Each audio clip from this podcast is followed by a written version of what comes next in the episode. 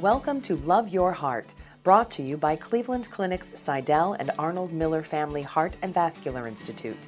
These podcasts will help you learn more about your heart, thoracic, and vascular systems, ways to stay healthy, and information about diseases and treatment options. Enjoy.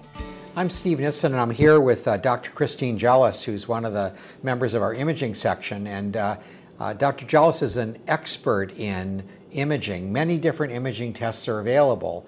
What do patients need to know about uh, the choices that are available and why we make the choices that we do? Absolutely. I think the choices are almost limitless at the moment, it feels like. So I think always being guided by your physician about what tests are the most appropriate and the progression of tests, because sometimes one test may not necessarily get all the answers and that may lead to further testing.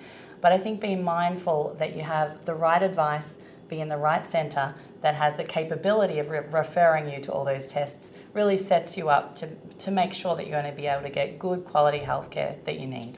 So, we have echocardiograms. A lot mm-hmm. of people have had those. Mm-hmm. Uh, we can do a CT scan of the heart. Mm-hmm. Uh, we can do an MRI scan of the heart. Yeah. And we can do nuclear studies. Uh, and so, um, many people are concerned about the tests like CT that involve radiation. Mm-hmm. Has there been progress made in reducing the radiation burden? Absolutely, and I think that's one of the most critical things. Set yourself up so you know you're in a center that's got state of the art equipment because the scanners these days uh, have doses that are so much less than even scanners five or ten years ago we can acquire the same information on much better machines that give us better quality scans with much less radiation.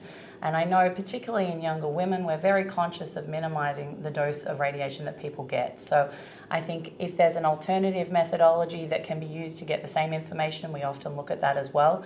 But I think generally, um, the newest generation devices, patients don't need to be too concerned. The doses of radiation are relatively minimal. And the same applies for nuclear stress imaging as well. Now, sometimes you see patients that have had imaging studies done at an outside facility. Mm-hmm and you repeat those studies. And I'm sure it's confusing to people about why you do that. It is, and it's no dis- disrespect to those other centres, that's for sure. Sometimes we need to get some more targeted information. So we might have a patient who's had a screening echo and found that they have the problem, but we really want to get more specific information for a surgeon or an interventionalist to be able to repair or replace a valve, for example. And so that requires specialised echo images that perhaps weren't on the original study.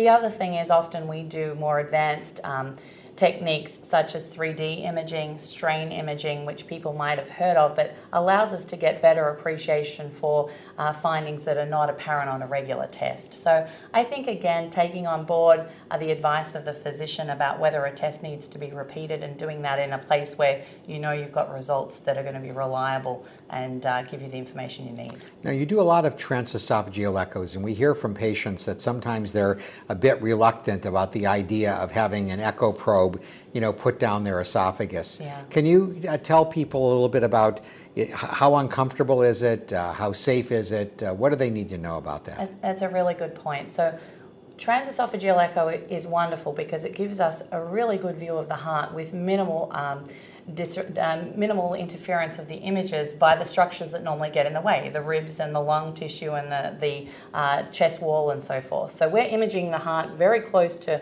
the structures that we we have interest to look at, and that allows us to get beautiful images in a lot of detail. So to do that, we have to pass the probe down into the esophagus, similar to an EGD that many people will have had. Um, and provided that's done with local anesthetic gel and spray to numb the back of the throat, and then an amount of moderate sedation through the IV, most people tolerate it pretty well. And we do things like keep people fasted for a number of hours beforehand so that there's no risk of vomiting um, during the procedure.